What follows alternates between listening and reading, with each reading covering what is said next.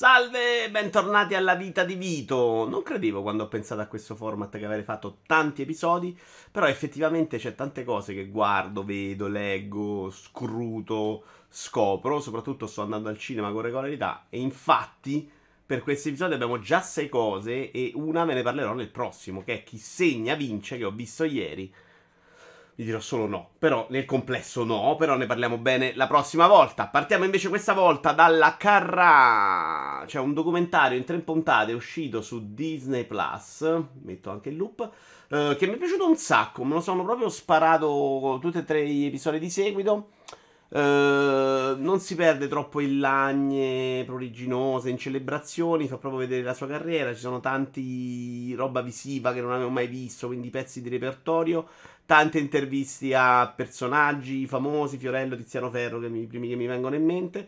Ci sono anche de- degli aspetti interessanti della vita di Raffaella Carrà che non conoscevo, ma non è mai, secondo me, morboso, eh, eccessivo sulla storia, sulla vita privata. Cioè, fa proprio una, un bel escurso sulla carriera che mi è piaciuto tanto, interessante. Ne avrei visto anche un po' di più però proprio secondo me, per non andare nel dettaglio uh, e andando anche molto velocemente, hanno fatto, gli riesce bene, c'è cioè, un bel ritmo secondo me anche perché hanno deciso di non perdersi troppo tempo in chiacchiere. Quindi bellissimo show, ho fatto proprio l'abbonamento a Disney Plus per vederlo perché era per me molto interessante e, e, e se volete vedetelo. Qui magari litighiamo con qualcuno. Il ragazzo è l'airone. A me piace molto lo studio Ghibli piace non sempre, sempre, sempre da strapparmi i capelli, piace al punto giusto, ci sono alcune eh, storie narrative che mi piacciono di più, quelle magari sull'ambientalismo un po' meno.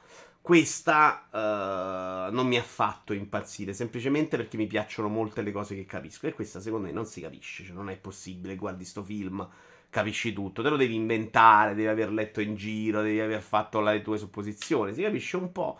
Devo dire che l'ho trovato anche un po' tagliuzzato male in fase di montaggio perché io ho proprio percepito eh, in un momento particolare che mancasse la spiegazione a quella scena che arriva, senza fare spoiler. Eh, parlandone con gli amici su Twitch mi hanno detto che invece no, si poteva capire. Per me invece è proprio una roba di, di, di, di mancare un passaggio. Che ci può stare se vuoi fare un'opera che invece non vuole darti tutti i passaggi, vuole lasciare tutto un po' di non detto. A me il non detto non piace, è super interessante, molto bello da vedere. A me non, non, dice niente questo tipo di storia. Sono molto sorpreso che però piaccia assolutamente a tutti. Ecco, sicuramente questo tipo di storia deve, deve dividere, perché è un tipo di storia che non, è, non può naturalmente piacere a tutti. E ho la percezione che se si parla di studio Ghibli allora deve essere bello, allora se dici che è brutto sei uno che non capisce di cinema. Questa roba io la combatto sempre e per me è una roba poco interessante. Cioè, poco interessante, interessante comunque da vedere, però che non, non la metto nelle, nei migliori di studio Ghibli. Documentario. Su Enzo Iannacci, vengo anch'io. Eh, documentario film, è uscito al cinema in tre giorni, mi pare questo questo documentario, l'ho visto su Netflix, piaciuto, piaciuto il giusto, anche qui taglio veloce, non si sono messi a fare passo passo tutta la carriera, ma sono andati un po' uh, spizzicando da una parte all'altra su vari aspetti della vita dell'artista, un artista assolutamente quantomeno bello da raccontare, cioè poi piaccia o no, secondo me ha fatto delle cose che hanno fatto poco in Italia, figurati in quegli anni. Eh, bello i personaggi anche che hanno scelto per raccontarlo, quantomeno bello perché sono tutte figure che amo io. Eh, e quindi tanti episodi, anche non sapevo di alcune storie, non sapevo di alcuni rapporti. Eh, l'ho trovato interessante come deve essere un documentario, ovviamente non si tratta di robe clamorose non c'è sto gran spazio all'interno per la musica, c'è spazio alle storie, c'è anche il figlio che si commuove a un certo punto, insomma fa il suo, lo fa assolutamente bene, bravi tutti. Sono molto più legato alla storia di questo documentario Sky invece che si chiama eh, Lazio 1974, grande e maledetta. Eh, sarà in tre puntate, io ho visto il primo episodio che è l'unico uscito, non so se è uscito oggi, forse il secondo. Uh, bell'episodio, bello perché ci hanno messo anche qua tanto materiale. Questa è una storia che conosco meglio. Tanto materiale di repertorio che invece non si è visto facilmente. sono andati a intervistare un po' tutti quelli vivi che c'erano in quel momento. Fa anche molto ridere, insomma, perché si raccontano. Era una squadra tipica. Eh, oggi sarebbe impossibile, ma anche per quel momento storico era una squadra tipica, una squadra battagliera, una squadra che era venuta fondamentalmente dal nulla. Ovviamente, essendo un tifoso della Lazio, per me è una storia importante proprio a livello affettivo. Infatti, mi sono commosso in, in un preciso momento.